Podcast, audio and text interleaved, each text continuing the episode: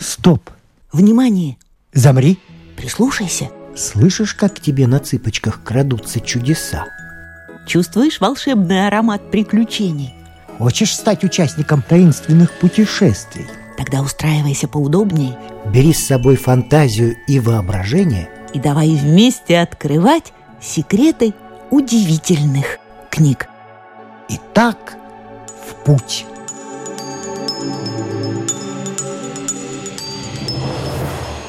Отомри.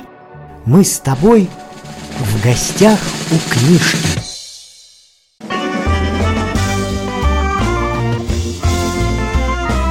Детские рассказы взрослых писателей и серьезные темы писателей детских.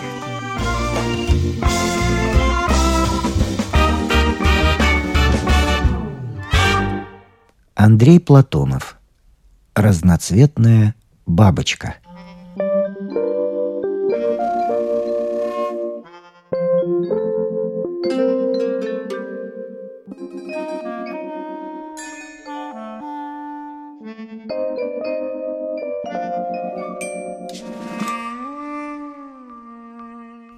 На берегу Черного моря, там, где Кавказские горы поднимаются от берега к небу, жила в каменной хижине одна старушка по имени Анисия. Хижина стояла среди цветочного поля, на котором росли розы. В старину здесь тоже было цветочное поле, и тогда Анисья работала в цветоводстве. А теперь она уже давно не работает, а живет на пенсии и ест хлеб, который ей привозят как старому почтенному человеку. Невдалеке от цветочного поля находился пчельник. И там также издавна жил пчеловод дедушка Ульян. Однако дедушка Ульян говорил, что когда он еще молод был и приехал на Кавказскую сторону, то Анисия уже была старой бабушкой, и никто тогда не знал, сколько Анисье лет и с каких пор живет она на свете. Сама Анисья тоже не могла этого сказать, потому что забыла. Помнила она только, что в ее время горы были молодые и не покрыты лесом. Так она сказала когда-то одному путешественнику, а тот напечатал ее слова в своей книге. Но путешественник тот давно умер, а книгу его все забыли. Дедушка Ульян приходил раз в год в гости к Анисье, приносил ей меду, чинил ей обувь, осматривал, не худым ли стало ведро, и перекладывал черепицу на крыше хижины, чтобы внутрь жилища не проникал дождь. Потом они садились на камень у входа в жилище и беседовали по душам. Старый Ульян знал, что едва ли он придет в гости к Анисье на следующий год. Он уже был очень стар и знал, что ему наступала пора помирать. В последний раз, как виделся Ульян с Анисией, он рассмотрел, что железная дужка очков, которые носила Анисия, стала тонкой, слабее нитки, и вот-вот сломится. Душка истерлась от времени о переносицу Анисии. Тогда Ульян укрепил душку проволокой, чтобы очки еще служили, и через год можно было смотреть на все, что есть на свете. «А что, бабушка Анисия, нам с тобой срок жизни весь вышел», — сказал Ульян. «А нету, у меня срок не вышел», — отозвалась Анисия. «У меня тут дело есть. Я сына ожидаю. Покуда он не вернется, я жить должна». «Ну, живи», — согласился Ульян. «А мне пора». «Раз пора, так чего даром ты живешь?» — произнесла Анисья. «Я тут по делу, а ты чего?» «А может, и ты напрасно сына ожидаешь?» — сказал Ульян. «Ведь когда он у тебя был-то и куда ушел? Никто и не помнит его. Должно и кости его в пропасти сотлели, и ветер давно унес его прах. Где ты теперь сыщешь своего сына?» Ветхая Анисья здесь осерчала и велела Ульяну уйти от нее. Мой сын далеко, а сердце мое чувствует его и умереть не может, пока он жив. Он сам вернется ко мне, я дождусь его. А ты иди домой, ты по-пустому живешь». Ульян ушел и вскоре умер от старости лет. А Анисья осталась жить и ожидать своего сына. Сын ее Тимоша убежал из дому, когда еще был маленьким, а Анисья была молодой. И с тех пор Тимоша не вернулся к матери.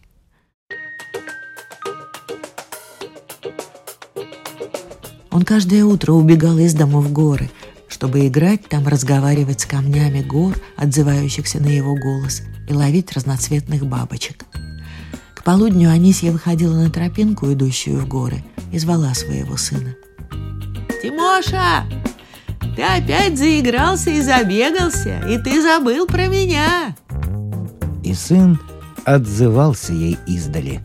«Сейчас, мама! Я только бабочку одну поймаю!»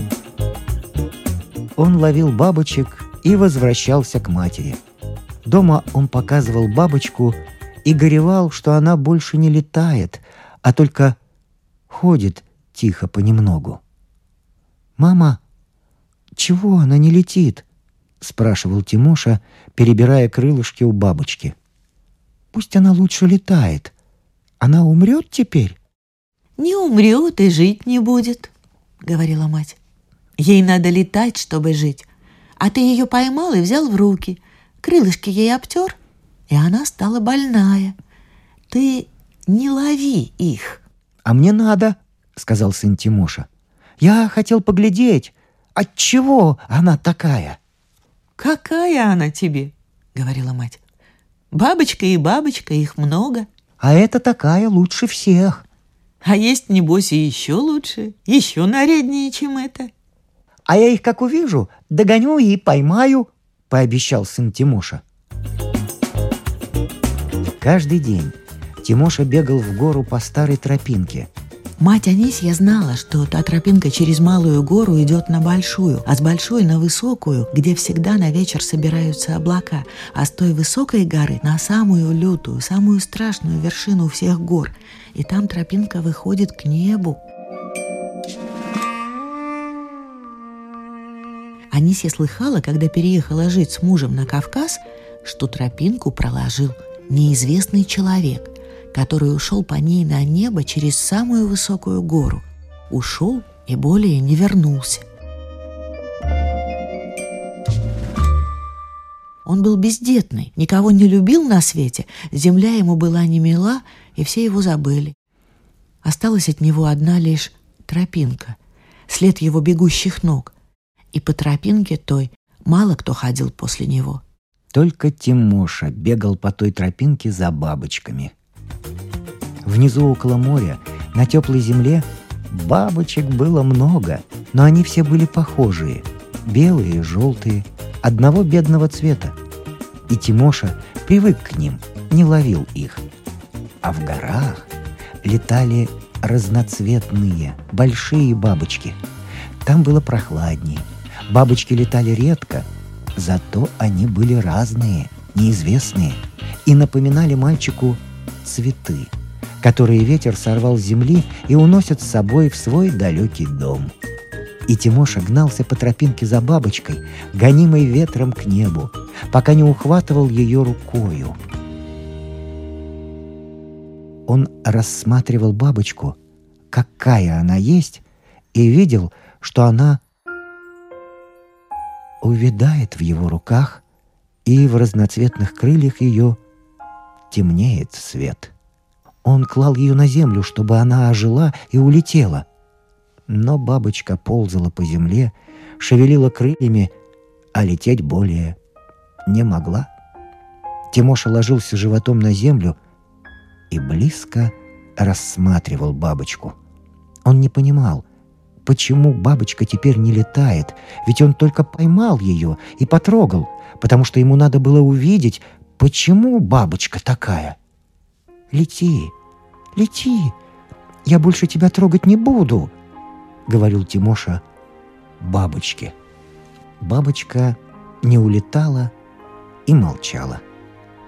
«Давай поговорим», — сказал Тимоша, разглядев у бабочки лицо. Бабочка вползла на маленький камешек, а ветер дунул. Камешек шевельнулся и свалился в пропасть вместе с бабочкой.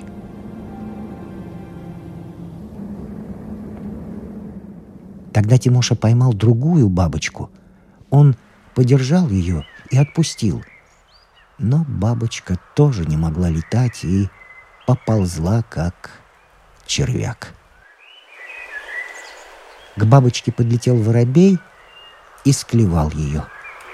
Тимоша увидел, что делает воробей, и рассерчал на него. Он схватил камень, погнался за воробьем и бросил в него камень. Камень попал в голову воробья. Воробей упал на тропинку и перестал дышать. А во рту его осталась раздавленная клювом непроглоченная бабочка. Тоже мертвая теперь. Тимоша поднял воробья и положил его к себе за пазуху рубашки. «Я нечаянно», — сказал он. «Зачем вы все от меня умираете?» Он пошел домой. Наставало вечернее время, и цветы уже дремали в сумерках на склоне горы — Возле тропинки росла одинокая былинка. Ее головка выглядывала из-под обрыва на того, кто шел по земле, и на лице ее блестел маленький чистый свет. Тимоша увидел, что это села капля росы на былинку, чтобы она испила ее, потому что сама былинка ходить пить не умеет. «Это добрая капля», — подумал Тимоша. Здесь разноцветная бабочка села на эту былинку и затрепетала крыльями. Тимоша испугался. Он никогда еще не видел такой бабочки. Она была велика, словно птичка, и крылья ее были в цветах, каких Тимоша не видел нигде на земле и не видел на небе, когда горит утренняя или вечерняя заря.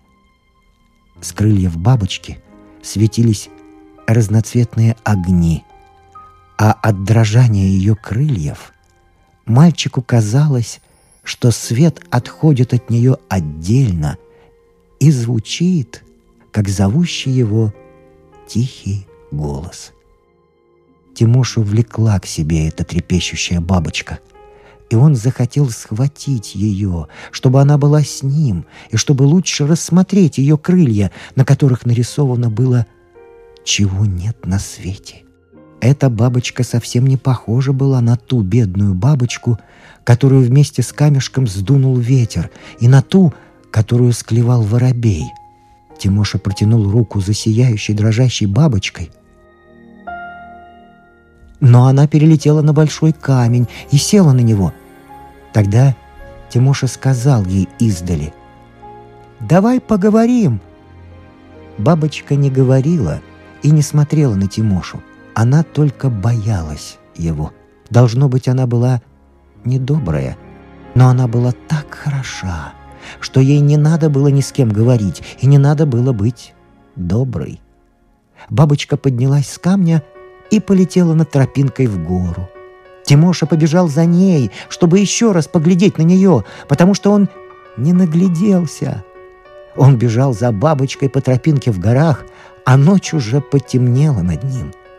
Он не сводил глаз с бабочки, летящей перед ним, и лишь по памяти не сбивался с тропинки и не упал в пропасть.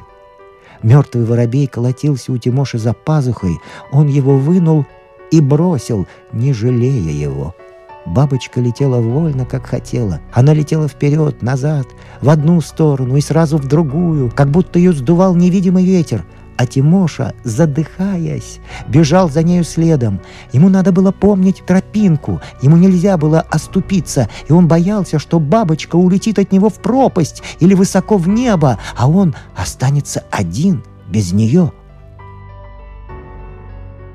и вдруг он услышал голос матери, который произнес в его сердце.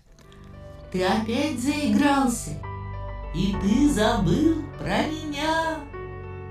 «Сейчас, сейчас, мама!» — вслух ответил Тимоша. «Я одну только бабочку поймаю. Самую хорошую, последнюю!» «Ты заблудишься! Скоро ночь, и бабочка улетит от тебя во тьму!» «А я тогда звезду поймаю с неба!» — скоро сказал Тимоша. «Они близко летают ночью!» Бабочка пролетела мимо самого лица Тимоши. Он почувствовал теплое дуновение ее крыльев. А потом бабочки не стало нигде. Он искал ее глазами и в воздухе, и около земли. Он побежал назад и вернулся обратно, но бабочки не отыскал. Наступила ночь. Тимоша бежал по тропинке в гору, куда улетела бабочка. Ему казалось, что бабочка светится крыльями невдалеке от него, и он протягивал руки за нею. Он миновал уже малые и большие горы и подымался на самую страшную голую вершину всех гор, где тропинка выходит к небу.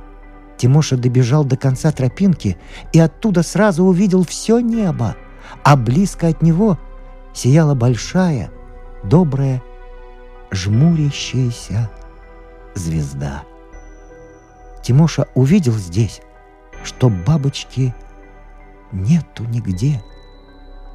«А я, а я, а я звезду схвачу!» — подумал Тимоша. «Звезда еще лучше, а бабочки мне теперь не надо!» Он забыл о земле, потянулся руками к небу со звездами и ступил ногами в пропасть.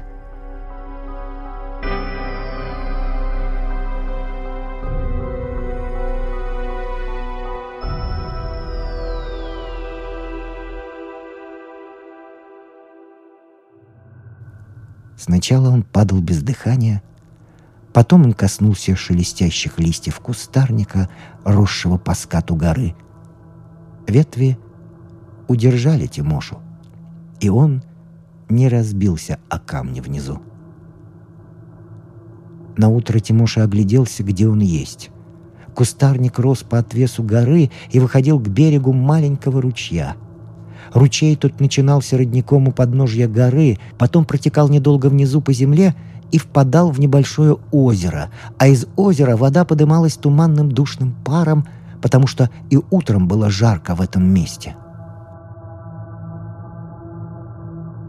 Кругом стояли голые стены гор, уходящих до высокого неба, по которым никому нельзя взойти, а можно только взлететь по воздуху, как бабочка — Горы огораживали дно пропасти, где очутился маленький Тимоша.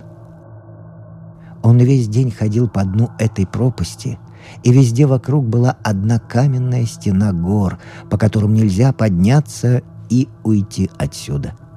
Здесь было жарко и томительно. Тимоша вспомнил теперь, что дома у матери было прохладней. По берегу ручья в траве и кустарнике жужжали и жили стрекозы, и всюду летали такие же светящиеся разноцветные бабочки, какую видел вчера Тимоша и которую он хотел поймать и разглядеть.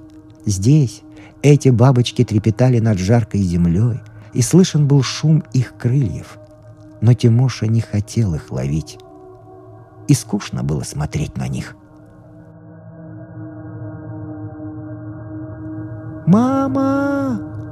Позвал он в каменной тишине и заплакал от разлуки с матерью.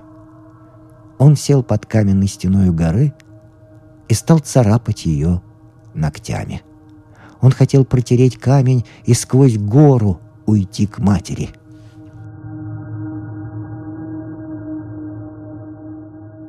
С тех пор, как мальчик Тимоша очутился на дне каменной пропасти — Прошло много лет.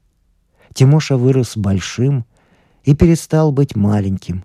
Он научился, как надо долбить и крошить каменную гору. Для этого он нашел куски самого крепкого камня, упавшего когда-то с вершины горы, и наточил их, а другие такие же крепкие камни, чтобы они были острыми. Этими камнями он бил гору и крошил ее.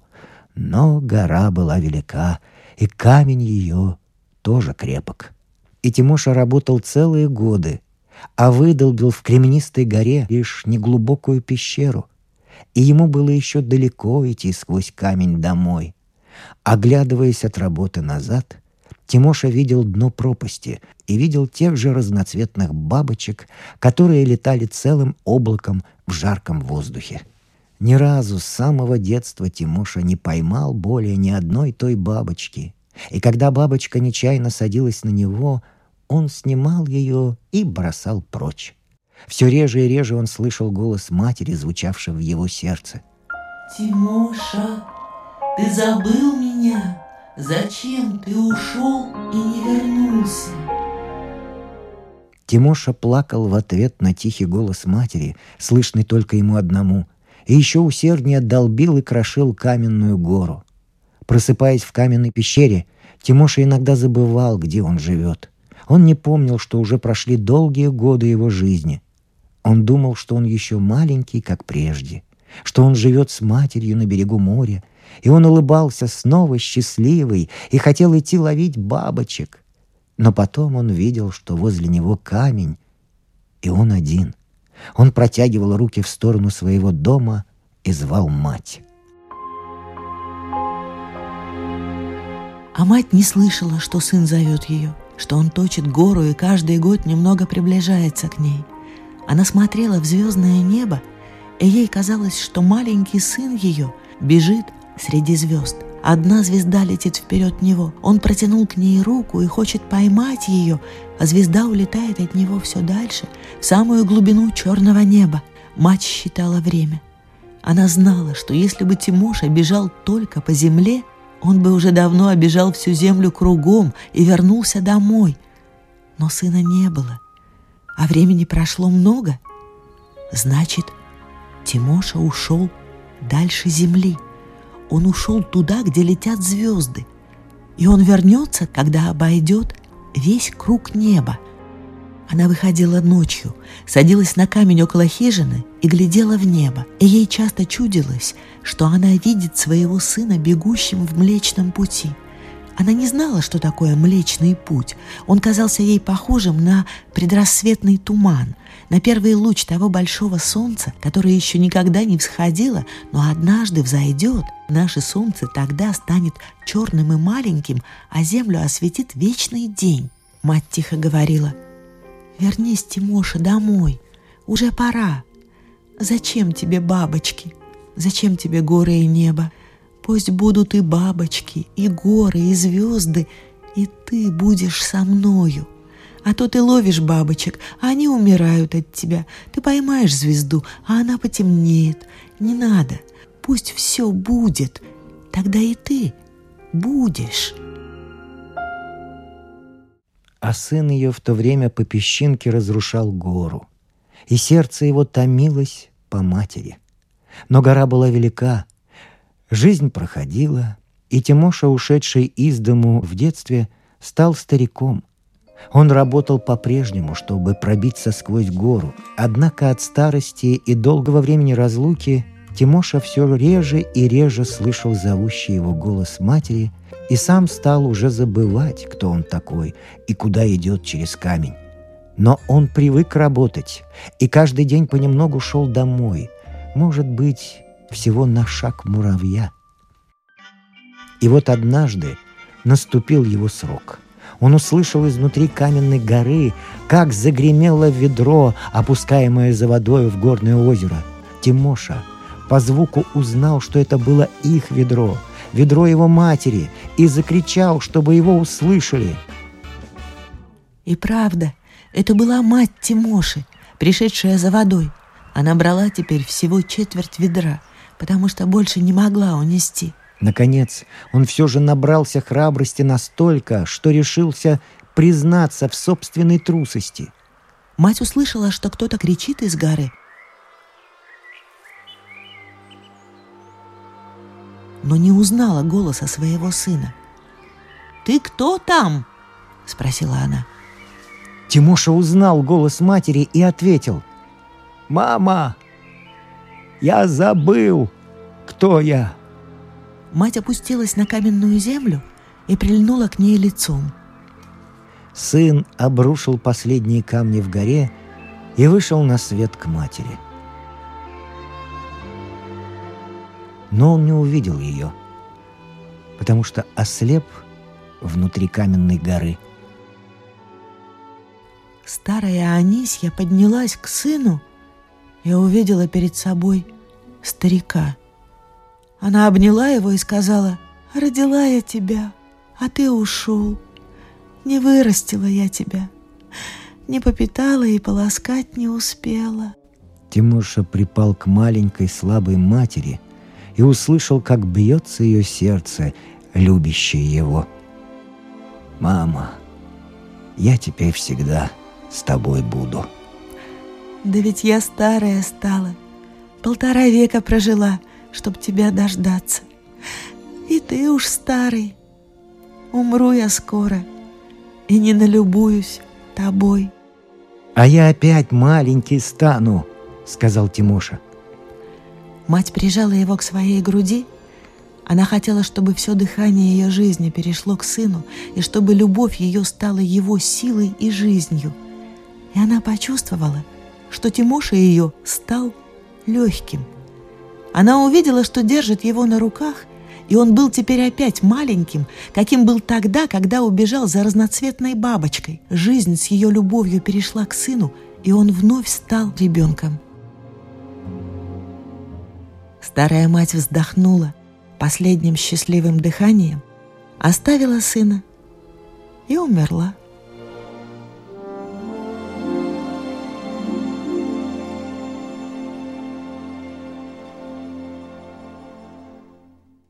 А маленький Тимоша остался жить один на земле, не помня ничего, что было.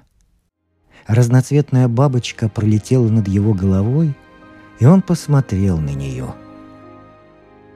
«Это не та бабочка», — подумал Тимоша. «Это другая, и я ее поймаю. Это лучше».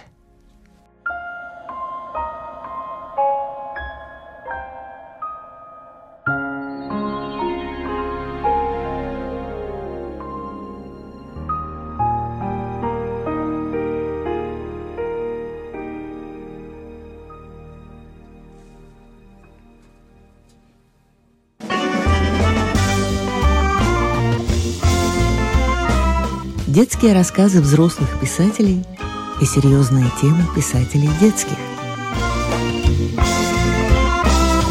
В гостях у книжки. Истории для больших и маленьких. Андрей Платонов. Неизвестный цветок. Сказка «Быль».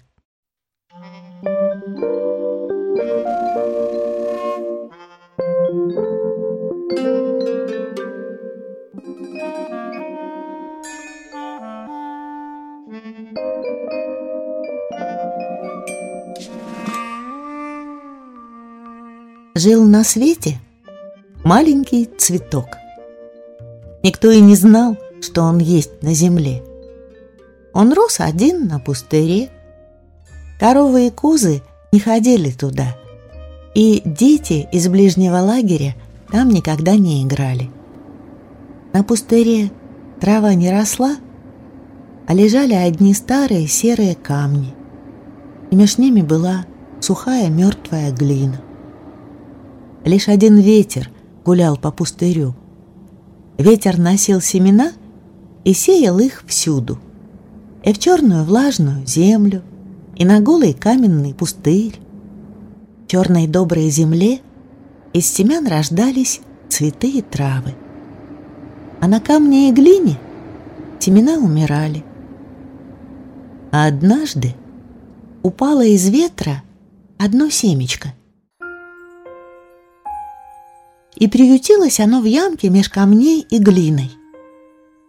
Долго томилось это семечко, а потом напиталось росой, распалось, выпустило из себя тонкие волоски корешка, впилось ими в камень и в глину и стало расти. Так начал жить на свете тот маленький цветок. Нечем было ему питаться в камне и в глине. Капли дождя, упавшие с неба, сходили поверху земли и не проникали до его корня.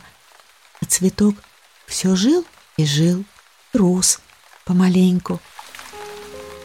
Он поднимал листья против ветру, и ветер утихал возле цветка. Из ветра упадали на глину пылинки, что принес ветер с черной тучной земли. В тех пылинках находилась пища цветку, но пылинки были сухие. Чтобы смочить их, цветок всю ночь сторожил росу и собирал ее по каплям на свои листья. А когда листья тяжелели от росы, цветок опускал их, и роса падала вниз. Она увлажняла черные земляные пылинки, что принес ветер, и разъедала мертвую глину. Днем цветок сторожил ветер, а ночью — росу. Он трудился день и ночь, чтобы жить и не умереть. Он вырастил свои листья большими, чтобы они могли останавливать ветер и собирать росу. Он нуждался в жизни и превозмогал терпением свою боль от голода и усталости. Лишь один раз в сутки цветок радовался. Когда первый луч утреннего солнца касался его утомленных листьев.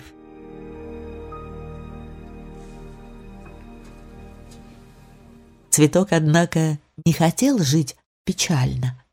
Поэтому, когда ему бывало совсем горестно, он дремал.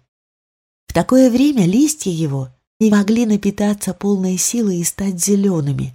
Одна жилка у них была синяя, другая красная, третья голубая или золотого цвета. Сам цветок, однако, этого не знал. Он ведь был слепой и не видел себя, какой он есть. В середине лета цветок распустил венчик вверху. До этого он был похож на травку, а теперь стал настоящим цветком. Венчик у него был составлен из лепестков простого светлого цвета, ясного и сильного, как у звезды. И как звезда он светился живым, мерцающим светом. И его видно было даже в темную ночь. А когда ветер приходил на пустырь, он всегда касался цветка уносил его запах с собою.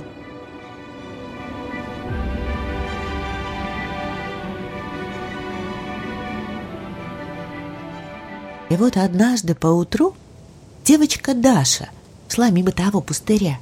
Она жила с подругами в лагере неподалеку, а нынче утром проснулась и заскучала по матери. Она написала матери письмо и понесла письмо на станцию, чтобы оно скорее дошло. По дороге Даша целовала конверт с письмом и завидовала ему, что он увидит мать скорее, чем она. На краю пустыря Даша почувствовала благоухание. Она поглядела вокруг. Вблизи никаких цветов не было. По тропинке росла одна маленькая травка, а пустырь был вовсе голый. Ветер шел с пустыря и приносил оттуда тихий запах, как зовущий голос маленькой неизвестной жизни. Даже вспомнила одну сказку.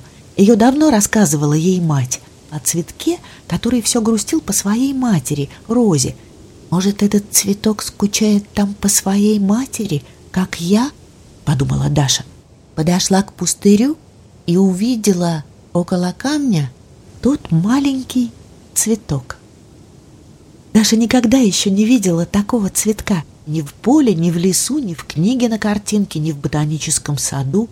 Она села на землю возле цветка и спросила его, «Отчего ты такой?»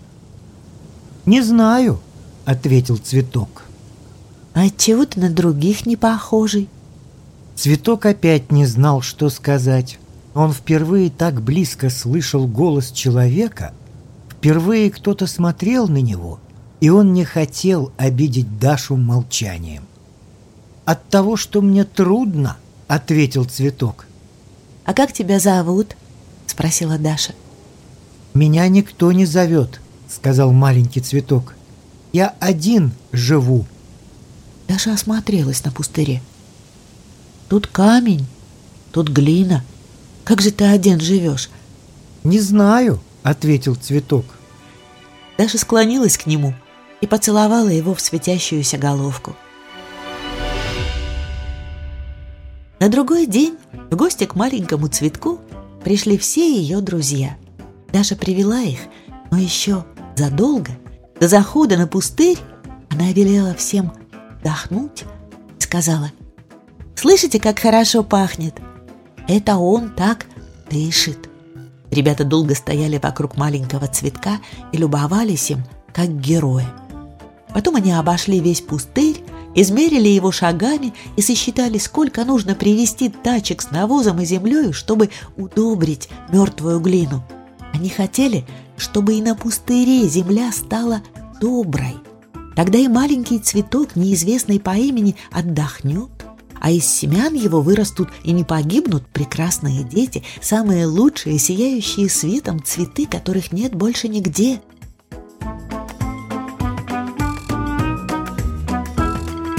Четыре дня работали ребята, удобряя землю на пустыре.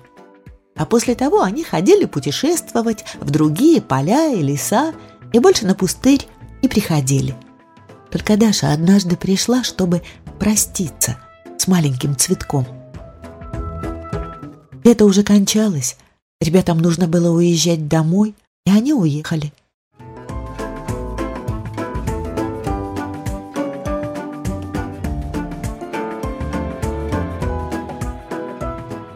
А на другое лето Даша опять приехала в тот же лагерь. Всю долгую зиму она помнила о маленьком неизвестном по имени цветке и она тотчас пошла на пустырь, чтобы проведать его. Даша увидела, что пустырь теперь стал другой. Он зарос теперь травами и цветами, и над ним летали птицы и бабочки. От цветов шло благоухание, такое же, как от того маленького цветка труженика. Однако прошлогоднего цветка, жившего меж камней и глиной, уже не было – она пошла обратно и вдруг остановилась. Между двумя тесными камнями вырос новый цветок, такой же точно, как тот старый цвет, только лучше, еще прекраснее. Цветок этот рос из середин стеснившихся камней, жил в камне. И даже показалось, что цветок тянется к ней что он зовет ее к себе безмолвным голосом благоухания.